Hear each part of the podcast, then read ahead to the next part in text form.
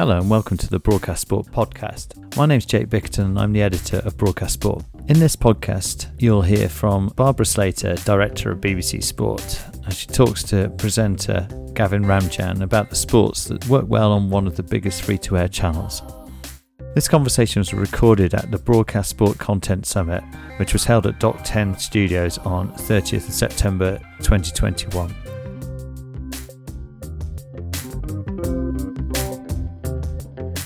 Thanks for everyone for coming, much appreciated. Um, it is a pleasure to be here, and as Jake was saying, you know, it's really nice to be in front of people again um, to do these types of things. It's just been so long, and it's great to have the main woman here, uh, Barbara, with me now to talk about some amazing stuff that has been going on in the world of sport over the last few months. It's been an incredible summer of sport. I've been lucky and privileged enough to have been in that environment next door in Quay House, um, covering the Olympics, Paralympics the Euros. There's been so much going on, and it is it's just the perfect time to be in uh, sport right now. So you know, it's an absolute joy to be part of an, amazing team at BBC Sport. Um, and so today we're going to be talking about.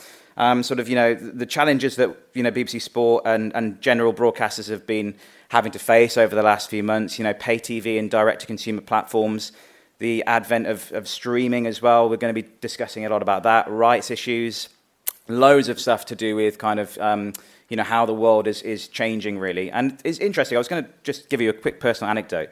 Uh, i haven't uh, told you about this jake actually or, or charlotte but um, about 15 16 years ago i came to a conference here organised by broadcast not in Dock10 but it was in london.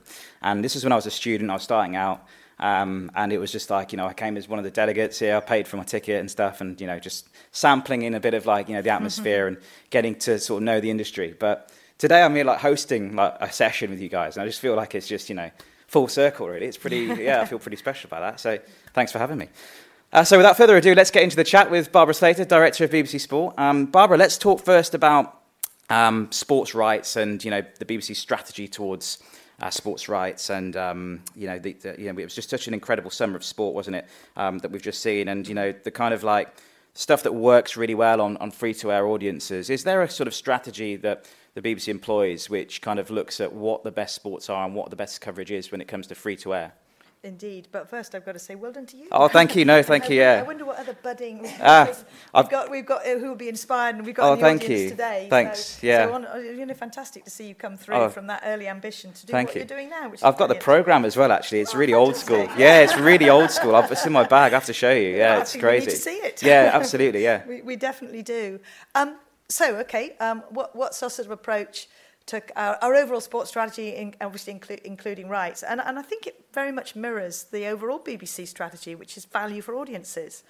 And so we're pretty forensic, um, kind of when it comes to events and rights and, and, and, and what we bid for. You know, we look in great detail at audience numbers and audience figures and, and the demographics and things. So it is all about trying to use every pound, if you like, that we get as wisely as we can on events that are going to give maximum value and maximum impact back to the audiences. Clearly, crown jewels is something that, that we aspire to. I think it's what our audiences expect us to do. Uh, I think what we are able to do is take events to the widest possible audience. I think that's really uh, important from many different angles. And, you know, I genuinely think it, it, it's one of our USPs. Uh, so it, it, it, it is you know, if there's, there's an element of breadth and range as well. I think we'd probably cover in a year, if you include some of our streaming services, probably about 50 sports. But there is no question that it is those crown jewels. It is the Olympics, it is, it is the Euros, it is the Wimbledons, the FA Cups, the Six Nations that, that people love to see. And they're very, very precious, I think, in this, the kind of the world we live in, those nation uniting moments. And, and I think that they are they're incredibly important. And I think you can only achieve that at the moment with, with, with, with free-to-air exposure. And there is some protection of that with listed events. So I think that's generally recognised uh, kind of across the, across the industry. Because when you see 31 million people tuning in to the Euros final, I mean, that is, that is a nation absorbed and behind an event. And I think after the 18 months that we've had this summer, sport has been so uplifting for people, um, those stories. And it was interesting coming into Tokyo, what were going to be the effects? No crowds? Was it all going to fall a bit flat? And I think there was maybe a degree of negativity coming into the event. But once it got going, and some of those stories, and you just saw the achievements of the athletes, some of their backstories, and what they'd done over that 18 months to sort of get even at the start line was was just amazing. And I, I just think was really really inspirational. And I just think proved the power of sport. And that you know I think why we all love it so much. Yeah. No no it's, yeah. It, yeah it really it was just so captivating wasn't it? And just yeah. to be part of that covering that every day was just insane incredible. privilege. Absolute, privilege, privilege really really was. Um, is there stuff that would you you would say that potentially works better on free to air from a BBC point of view not necessarily from a BBC point of view, but I do think that it is really important that the pinnacle moments are available free to air. And, um, and you know, and there's competition between free to air. If you actually look at the current list of events, some are on ITV, some are on BBC, um, some are on, on, on you know, a, a, across, across a number of broadcasters. But the most important thing is that they are free to air because I think that's how you preserve and protect the longevity of, of some of the sports as well. Um, you know, I think I think it's interesting. Um, you know, if you don't want your sport to become too niche and, and only playing to the dedicated fan, I, I think that's one of the things that we really pride ourselves in. I think if you look generally across the piece, you can divide audiences into three segments. There is the main eventer. And the main eventer is one that just wants to join the really big moments. They might not follow a sport year round, but when it's dominating the national conversation, they want to tune in. You see that at Wimbledon, you see it at the Olympics, you see it at many, many events. Suddenly you get the really big numbers, and it's because you're pulling in the main eventers. There's then probably about a third of the audience are sport fans, and they're going to want to go deeper and further and that's that's that's an audience that needs to be catered for. And then you get those that really aren't that interested. Mm-hmm. and and actually i think what what we've seen and do see on those biggest moments is you even tap into that third. Um, and suddenly these these these are events and moments that transcend beyond sport. They really become part of of of I think what what the, the you know the nation wants to follow. Mm. and and I think that's where free to air plays its part. It can be more challenging for free to air to compete on the very regular uh, content because it's a strength and a weakness the fact that sport plays out as, as part of a multi genre channel. So, and that, that schedule is competitive. There are a lot of other areas that also want that airtime. So, sport really has to earn its place. And therefore, if you've got a huge volume, very regularly, that, that can be more challenging. We, of course, have streaming options now, and there's the iPlayer, which increasingly is, is, is an absolutely crucial destination for watching sport and, and for other content as well. But I think what works particularly well on free to air is, is those uh, moments where the nation comes together to watch extraordinary sporting action. Yeah, no, I think that's um, that's absolutely bang on. You know, the, the, some of the stuff that we covered, and you know, things that you wouldn't necessarily even think about. Um, like, you know, um, I mean, I just remember the, the, the Tom Dean's mom having that huge house party.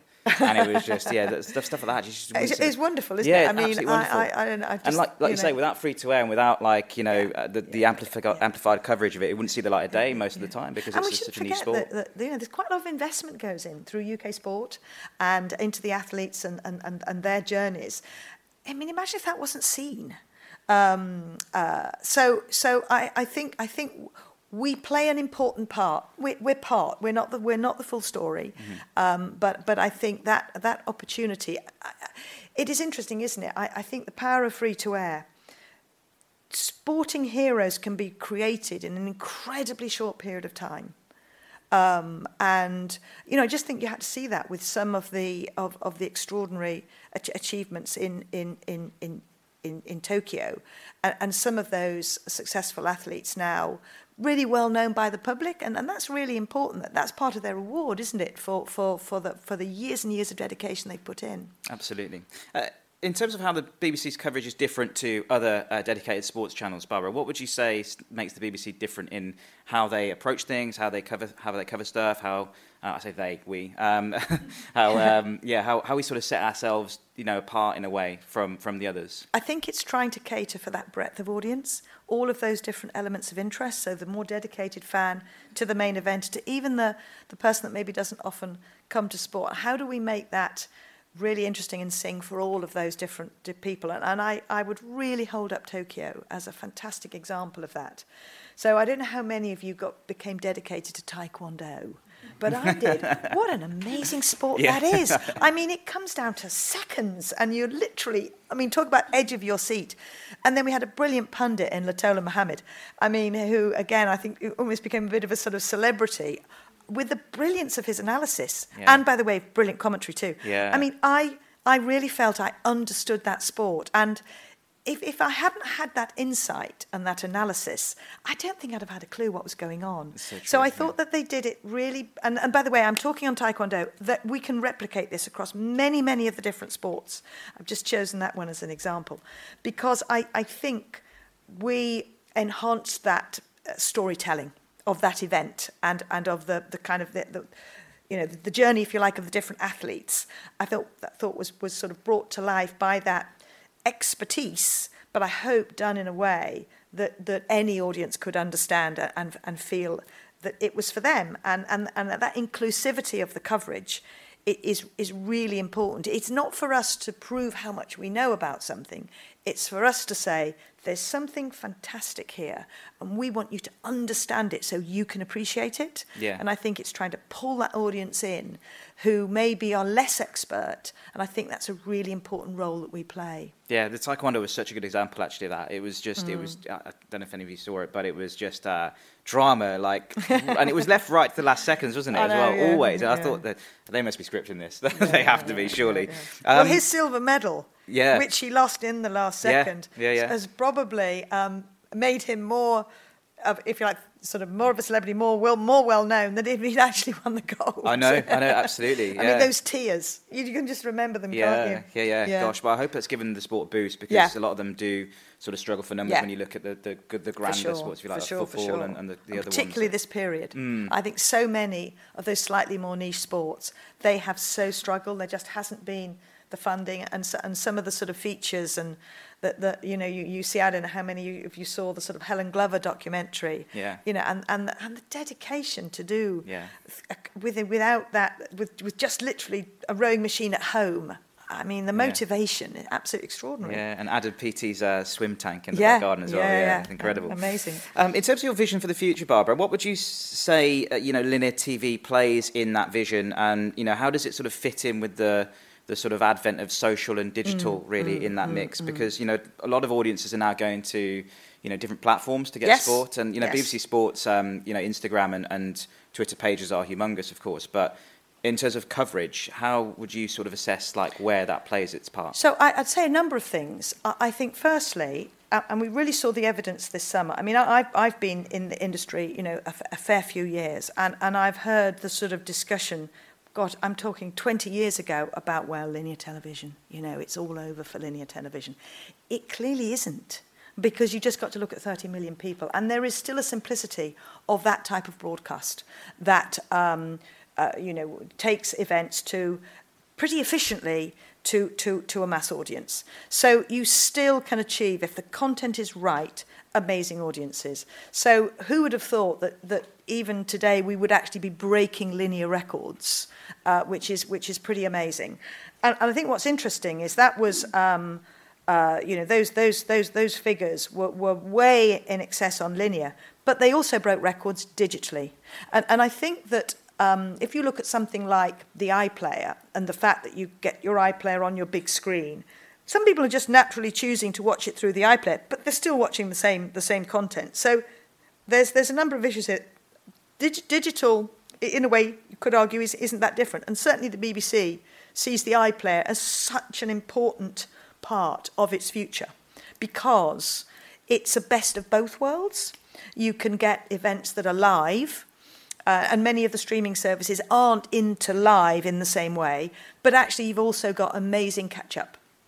And of course, particularly that came into its own in Tokyo because so much of the action was overnight. Yeah. Indeed, um, and it was interesting just to reflect on this summer. So Wimbledon, 28 million accessed Wimbledon via streams. That was a record, an all-time high, and we were fairly pleased with that. That was pretty good. Um, then we had the Euros. That was 70 million. I mean, wow. the numbers for Tokyo were over 100, and that is an all-time ever record. Uh, or all-time and ever, that's Yeah. the same thing. But Why do you think I that said was? it for emphasis. Yeah, what, why do you think that was then, do Barbara? Do you reckon that was? Um, I think there was a combination. I think just changing habits that that people were accessing it off a combination of devices. Um, I think it was also the fact that it was an overnight games, Oh, yeah, and there were yeah. a lot of people that wanted to wake up and and access what they wanted to access. And so one of our ambitions in that coverage was to provide lots of choice as to how people could access that. So that might be Tokyo trending, it might be best bits, it might be highlights of the day, and then also the individual sports that, that, that people could access as well that played out overnight. So I think that whole combination. So so I think what's interesting, there's a distribution element to it. Mm-hmm. And then, as you say, you've mentioned some of the social media. Again, I think that that's really important for amplifying events.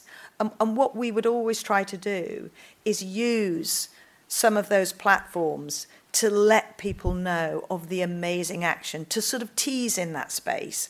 But ultimately, I think that there's still a degree of sport being compelling in long form. I mean, everything's getting shorter, isn't it, and more condensed. And to a degree, that's true in sport as well. And you're mm. seeing people want to consume their sport almost in ever smaller bite sizes.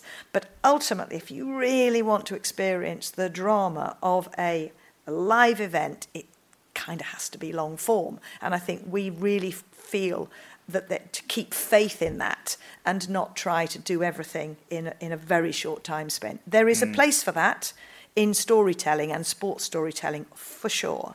But actually, you know, you, you, you can't, if, you're really going to appreciate the success of, say, Tom Daley's amazing, um, you know, gold, gold medal in his the synchro 10 meters with, it, with, with, with, with his partner, you, you, you needed to see not just the last dive, which lasted about three seconds. Yeah, Yeah. yeah, absolutely right. It's, it's yeah, you've got to live that drama, haven't you? And, Yeah, and, and, build uh, that and up. Build that sure. up to, so that when when they're on the edge of that board, Yeah. about to do their last dive, you're sort of, oh, come on. yeah, exactly. And that was like crazy o'clock in the morning as well, wasn't it? So, um, do you think, Barbara, that you know partnerships between uh, pay TV and streaming platforms uh, and, and the rights holders for those um, streaming platforms could um, potentially see you know free to air channels um, collaborating in the future on key events and tournaments? And well, we, we, we, we do already. Indeed. Um, but you know, more the- of that in the future, perhaps. I, so, well, I, I would say that that you know we've got quite a lot of long-established partnerships, and those partnerships may flex over time. But I think you'd be surprised actually how many events are already in partnership.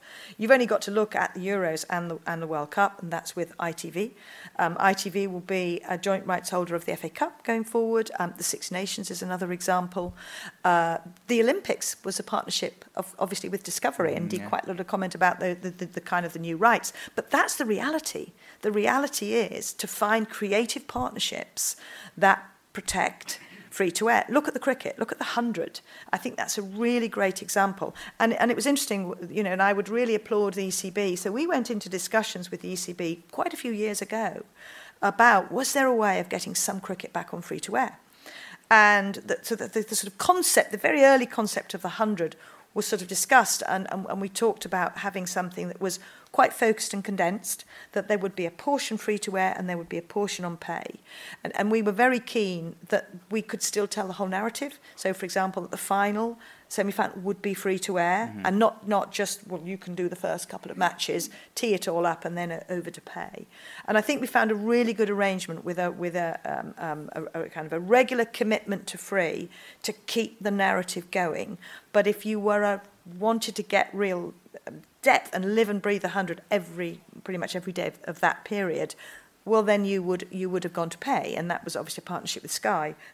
so partnerships is absolutely what we were doing. I, and I think what was what's interesting is I believe, and I think the ECB would acknowledge this, that the 100 made more impact because it was there was a slice of it on, on, on an important slice of it on free to air. And those opening two days of matches, particularly the first mm. women's match, that was an all time record for women's cricket.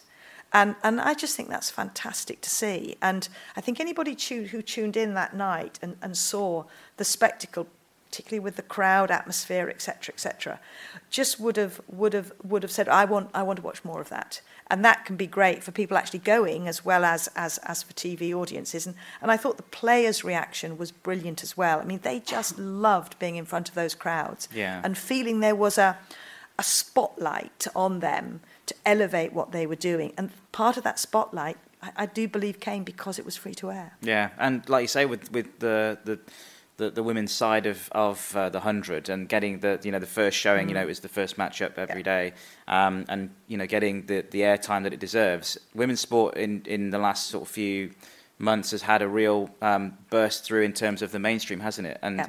I guess a lot of the a lot of the work is down to to people like the BBC and, and other broadcasters putting that mainstream finally. So would you say that, that that the advent of sort of like all that uh, has kind of helped women's sport in that way? With, without question. I mean, we just to be clear, we have been covering women's mm. sport for, for decades. This isn't something sure. kind of new, but I think there have been a couple of, of sort of watershed moments. I think 2012 was one.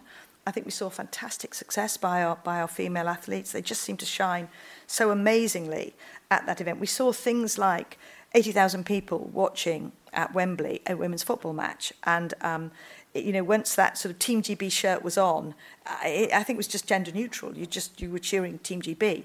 But I think that there was a sort of legacy to that. I, I think then we've seen the governing bodies themselves really, really step up. And what was interesting, if you look at, say, women's football, I think is a great example. And it's probably not spoken a lot, but there was a 2015 World Cup in Canada, and there's no question that the coverage took a massive leap. The investment in cameras and in the way that was covered was, was, was huge. We invested far more airtime in it. And um, I think overall, again, it was record breaking at the time and, and, and it reached an audience of 12 million. What was really interesting is we did some audience research. 48% of that 12 million had never watched a women's football match before. Wow. And that is how you start to transform things. I mean, that's an extraordinary number.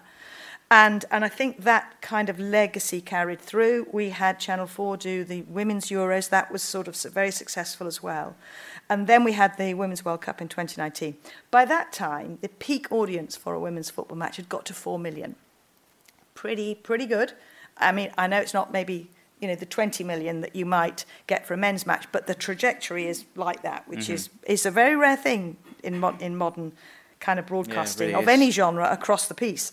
And um, so we put a lot of effort into the build up into that 2019 Women's World Cup. I, I changed the game campaign, really embraced well by the rest of the BBC. I don't think there was anybody. In, I would like to think in the UK that didn't know there was a Women's World Cup about to happen. The first match broke that record. It was over 6 million. The next match was over 7 million. The match after that, over 8 and then the semi final was nearly 12 million. That was the second highest peak of any television programme in 2019. And if somebody had said at the start of the year that a women's football match would achieve that, I think, you know, you'd have been somebody would have been sort of questioning your, you know, the, your judgment. Um, and, and I just think many, many stakeholders in, are involved in that, but you, you really got to reflect on that and think how, how fantastic. I mean, we can just say once and for all any comment that's made, people aren't really interested in women's sport, it's busted. That is not true any longer, and there is the evidence and the proof of that. Uh, and uh, women's sport has suffered, more so in COVID. There's, I think there's no question. It sort of disappeared more from our screens. But I think there's, there's a really, again, that opportunity, a transformational period coming up of the WSL now mm, is, yeah. is, is, is receiving um, much more exposure, early days yet, but we have a Women's Euros in the UK, mm-hmm. and that can be such a big moment. Indeed, we've got meetings later this week about how can we ripple that through the BBC to make sure it's not just sport shouting about it, but it's other areas of the organisation as well. We have Commonwealth Games, which I think has just tipped the medal tally towards women rather than, uh, you know, I think the Olympics was something like 40 9% medals. Mm. Were women were, were, were, uh, were, women's events, and I think the Commonwealth Games has just tipped over the fifty percent. Um, so again, we're we're seeing, I, I think, a collective momentum uh, getting behind women's sport. It's still important, though. It has to be elite sport. It has to be highly competitive. And I remember that we had one match during the, the Women's World Cup where I think the USA beat gosh, I think was it was it Thailand? Thirteen yeah, nil. Yeah. And there was just a bit of, you know, you wouldn't get that, would you? you know, and and I think we we still can see some women's sport where if you like, the professionalism of the game isn't yet driving a depth of, and strength, but it's a virtuous circle, isn't it? If you can offer extra exposure, that's inspirational for new people coming into the sport. That becomes then more attractive for the media across the piece, not just broadcast, but but sort of you know written media, um, etc. as well. So I, th- I think that's that's hopefully what we're going to see. And we're seeing sponsors step up too. You know, it, it, this can't all be the responsibility of the broadcaster, um, but we have a crucial role to play. Yeah, that's a, it's a really interesting point. That and, and would you see it as and by the way, those those figures are, are, pretty much double what Strictly gets on a Saturday, right? So that's, that's crazy. I mean, what average Strictly is about seven million. That's yeah, twelve million. That's brilliant. Um, in in terms of like the future of, of growth for, for new sports, Barbara, would yes. you say that women's sport is a huge has a huge role to play in that then? Uh, yes, I do, and and I think what's also fantastic is you know we we talk about streaming. I mean, we shouldn't forget that in 2012, you know, BBC was streaming huge amounts, yeah. um, and and we and we've done so ever since. If you look at those uh, with the Wimbledon's, etc., etc. And I think what what we are also trying to do is is recognise the value of streaming in giving sports a platform, because I remember having conversations with numerous governing bodies and them saying, but but but kind of what do we do? How do we get our, our sport to an audience? You know, we know that you're not going to put it on BBC One, you know, because the audience isn't isn't yet at a point that would would necessarily sort of justify that on merit. And and so we do see streaming as, as a really important avenue. And and we mustn't forget the power of the iPlayer and the ability to sort of hero things within the iPlayer and give if you like, um, uh, you know, support events. So, you know, we're, we're, we're very encouraging to, to, to rights holders and governing bodies who have events to say, look, if you, you know, want to use our platform, if you can provide us with a quality of, of, of, of, of, of coverage, and often the governing bodies are doing that coverage themselves, we'll work with you to, help. And often they're streaming events on their own websites, but that's, that's right, again yeah. going mm. to the niche audience. Mm. I think what we can bring. A lot of the cricket teams do that, don't they? The yeah, yeah, they do. They do. do that, yeah. um, is what, so what we can do is not not we don't see that as, as in any way competition. Very reverse. Collectively, can we grow this? So you've got the, the your membership, your niche fan. Actually, we've got a website here that's uh, being you know, looked at by, by, by, by kind of millions of people, you know, we're not going to put you up front, no, but, but you know, there is a route and, and a navigation whereby you can get from that into some of this, uh, this the sport. And, and, um, and I just think it's, it's, it's, it's really important. And in some ways, if those sports start to attract the numbers, mm-hmm. then we'll move it up the, the, the kind of the, the hierarchy. And we've seen that with women's football. Yeah. We saw it when we were streaming women's football, that we were getting over 100,000, uh, even up to 200,000. We saw it with the women's rugby. So the women's rugby, um, again, I think we, we streamed that three or four years ago, and it was tens of thousands. Well, certainly one of the matches that we, we covered earlier in the year was 200,000.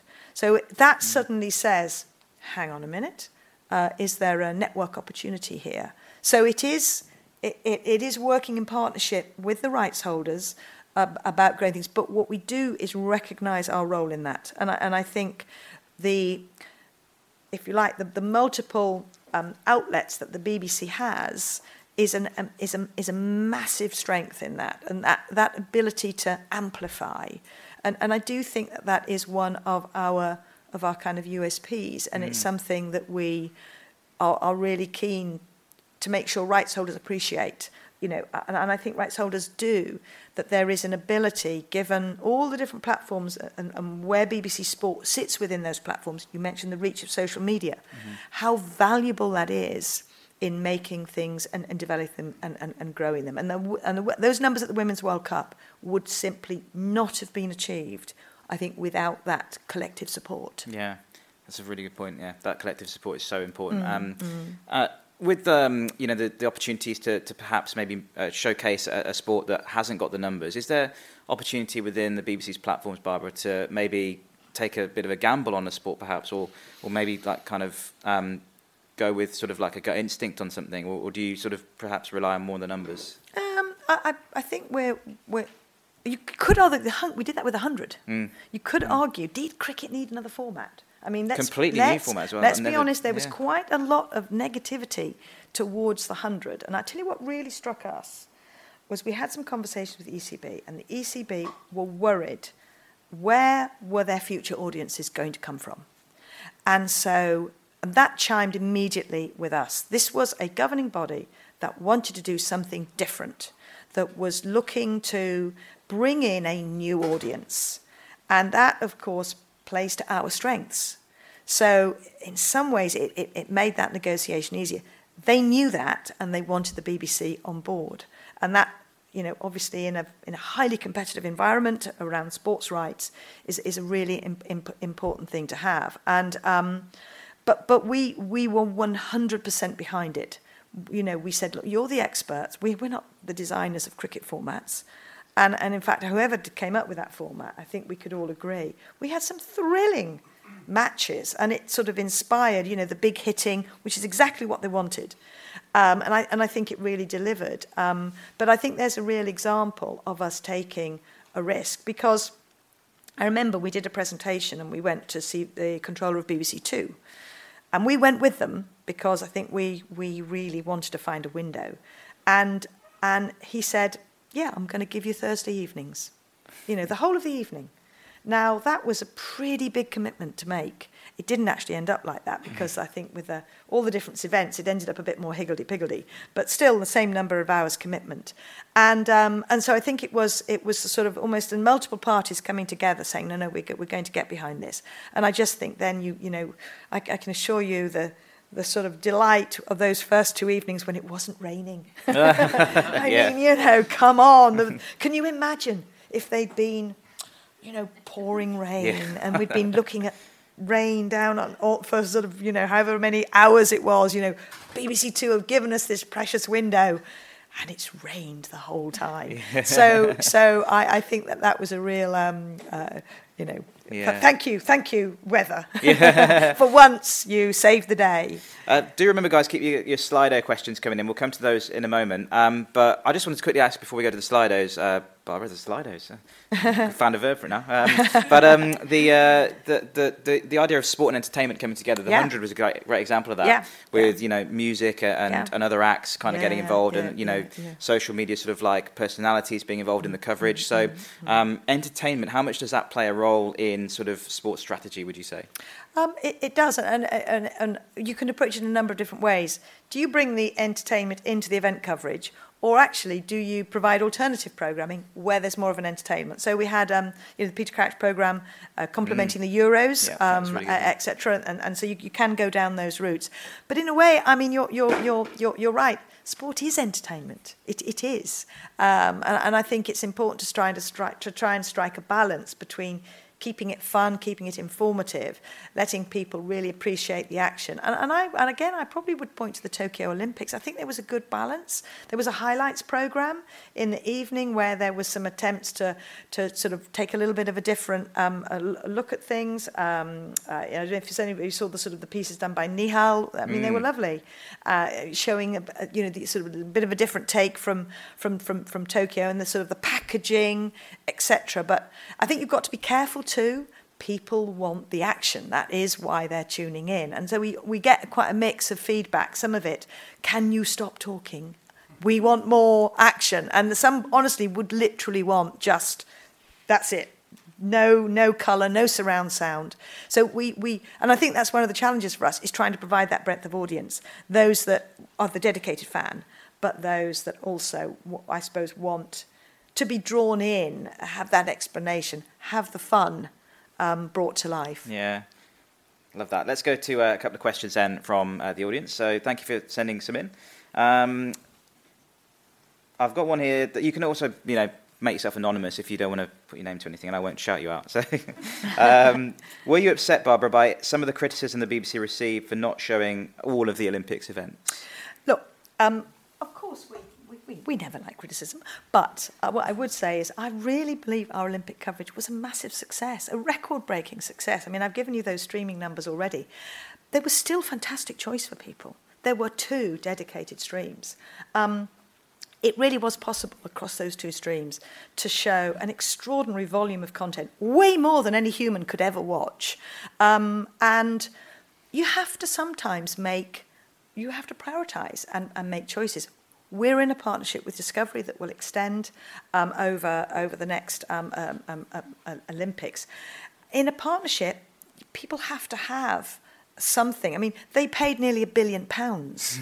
it, they, they, something had to belong to Discovery, and, and, and we came to an arrangement where if you wanted to watch volleyball from the qualifying through to however many rounds it was, you know, there was a Eurosport that was going to offer you for you know a reasonable sum, modest sum, that you would be able to access that. It, it was a partnership. Um, we did the model in Pyeongchang, and I think because there were less events, I don't think people were quite as, as aware.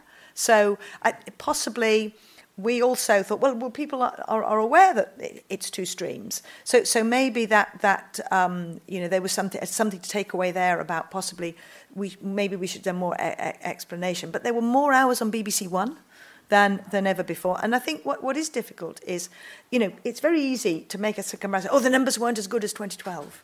Well, no, they weren't as good because actually most of the action was overnight. Mm. And it was interesting. It sort of got a bit muddled. I, I remember there was, um, it was actually one MP, I can't remember his name, but he said, but so much of it's recorded. well, yes. yes, it is actually, because it's sort of over. And, and, that, and, and so, and then we also got a lot of sports going, but why isn't my sport on BBC One? Well, mm. it, we'd have had that just that that that that that that that that issue anyway. So, um, I mean, but what what I think, and I would want to say, and I don't know if there's any of, of our kind of production teams in in the room. God, they did an amazing job. I mean, the the the, the COVID restrictions, the changes of plan that went into that. I mean, I think they were on plan 25B because you know, there was a plan to, to do much of the coverage from Tokyo, and, and over that whole period, you can imagine how it flexed and ebbed and flowed, and who could you, who couldn't you send, and and you know, suddenly people were due to fly. Oh my God, they're going to have to go through a red zone country. They can't do that. We've mm. now got to change the flights. It was a logistic, logistical nightmare. I mean, in this very building, in one of the studios, I'm serious. There were the equivalent of garden sheds lined up so that commentators could be in their own personal space with a perspex window to their co-commentator. And therefore, if either of them got COVID, then the whole team wasn't effectively having to self-isolate. So the, and that was being done through the night, by the way, our sort of little mm. commentary hutches were, were, were I heard all about them. Were, yeah. I know, we're all, we're all there firing away kind of overnight. We just had to keep people safe and, and therefore the protocols. And, you know, we had COVID officers who would wander around, and if anybody got too close, they would get reminded to step back um, because we had to. You know, the investment is huge, and but the, the stress that that puts on a production team, and so to produce the quality and the, the, the kind of the depth of coverage that they did, given those challenges, I think was was well, I bow down to them. I really do. Yeah, um, absolutely, I completely agree. I think it's just been a phenomenal effort from everyone all yeah. around, actually. and including you know lots of others yeah. have a, or the sports themselves. You know, the sort of the bubbles in cricket or various other things. I mean, people have moved heaven and earth to try and and and, and keep sport going. And and you know, f- fingers crossed. But again, I know I said it at the beginning, but how uplifting it was to have all of that um, almost, you know, in these really difficult times. And this is another question that maybe you might um, mm. sort of mm. elaborate on some of the moments you just mentioned there, Barbara, actually, mm. about your, per- your personal favourite moment out of this great summer of sport. There's been so much. There's been so many oh, groundbreaking that's, that's opportunities easy. and things. Easy, easy. Yeah, but is it like I'm a, a gymnast. Oh, okay. I'm oh, a yeah. gymnast. Max Whitlock. Oh yeah. Come on. guys. That routine phenomenal. is Yeah. 30 seconds. He trains day in, day out Yeah. For 30 seconds. it's a precarious 30 seconds. I mean, you know, that is a difficult exercise. Brits always fell off in the past. Mm-hmm. And he, that, I mean, the pressure on him in qualifying, because only eight make the final. One tinsy slip. I mean, we're talking a slightly bent toe, and he might not have made the final. So for him to um, that achievement, and, and I'm, I'm, I make no excuse. I'm biased. no apology. yeah, no, that that was incredible, wasn't and it's it? probably that because British gymnastics has come so far. You Mm. might not know, but but gymnastics was my sport, and um, and I was you know in an era when the Brits took part. You know, we, we, we, it was great to be there. You know, we, we competed, but you know, we weren't in contention for the medals. That was the Eastern Bloc. That was the sort of um, the Russians and the Romanians, and uh, and and so there's a bit of me that is also just so proud of what British gymnasts have done. You know, they've they've come from being true underdogs to actually being up there on the podium. Amazing. Yeah, that, the Brits did incredibly well. And there's so many sports like that, that where Britain have previously done not so well in the past. And for me, the swimming was, was that yeah, for this it summer was, wasn't in, it? in the Olympics. Yeah. It it's funny, isn't incredible. those ebbs and flows. Yeah. And and then you look at some of the other sports, and um, and and although although our athletes were still breaking personal bests and records. It's just, it was almost as if some other countries had just taken a bit of a further leap Mm. Yeah. in kind of pushing the boundaries. Yeah. Hey, that's what's going to happen, isn't it? Brilliant stuff. I think, uh, yeah, I don't think we've got enough time to get into 59 the, seconds. Yeah, we, we, before, before the trap door in front of us opens and Yeah, swallows us up. yeah. But um, yeah, Barbara, I just want to say thank you for your time, for, Brilliant. for sharing those Yeah, insights and for your experiences and for that, that knowledge of, of what happens within sports strategy within the BBC Yeah. and also for your personal moments, really. Indeed. So, everyone, round of applause for Barbara. Thank, you, very thank you very much. Thank you.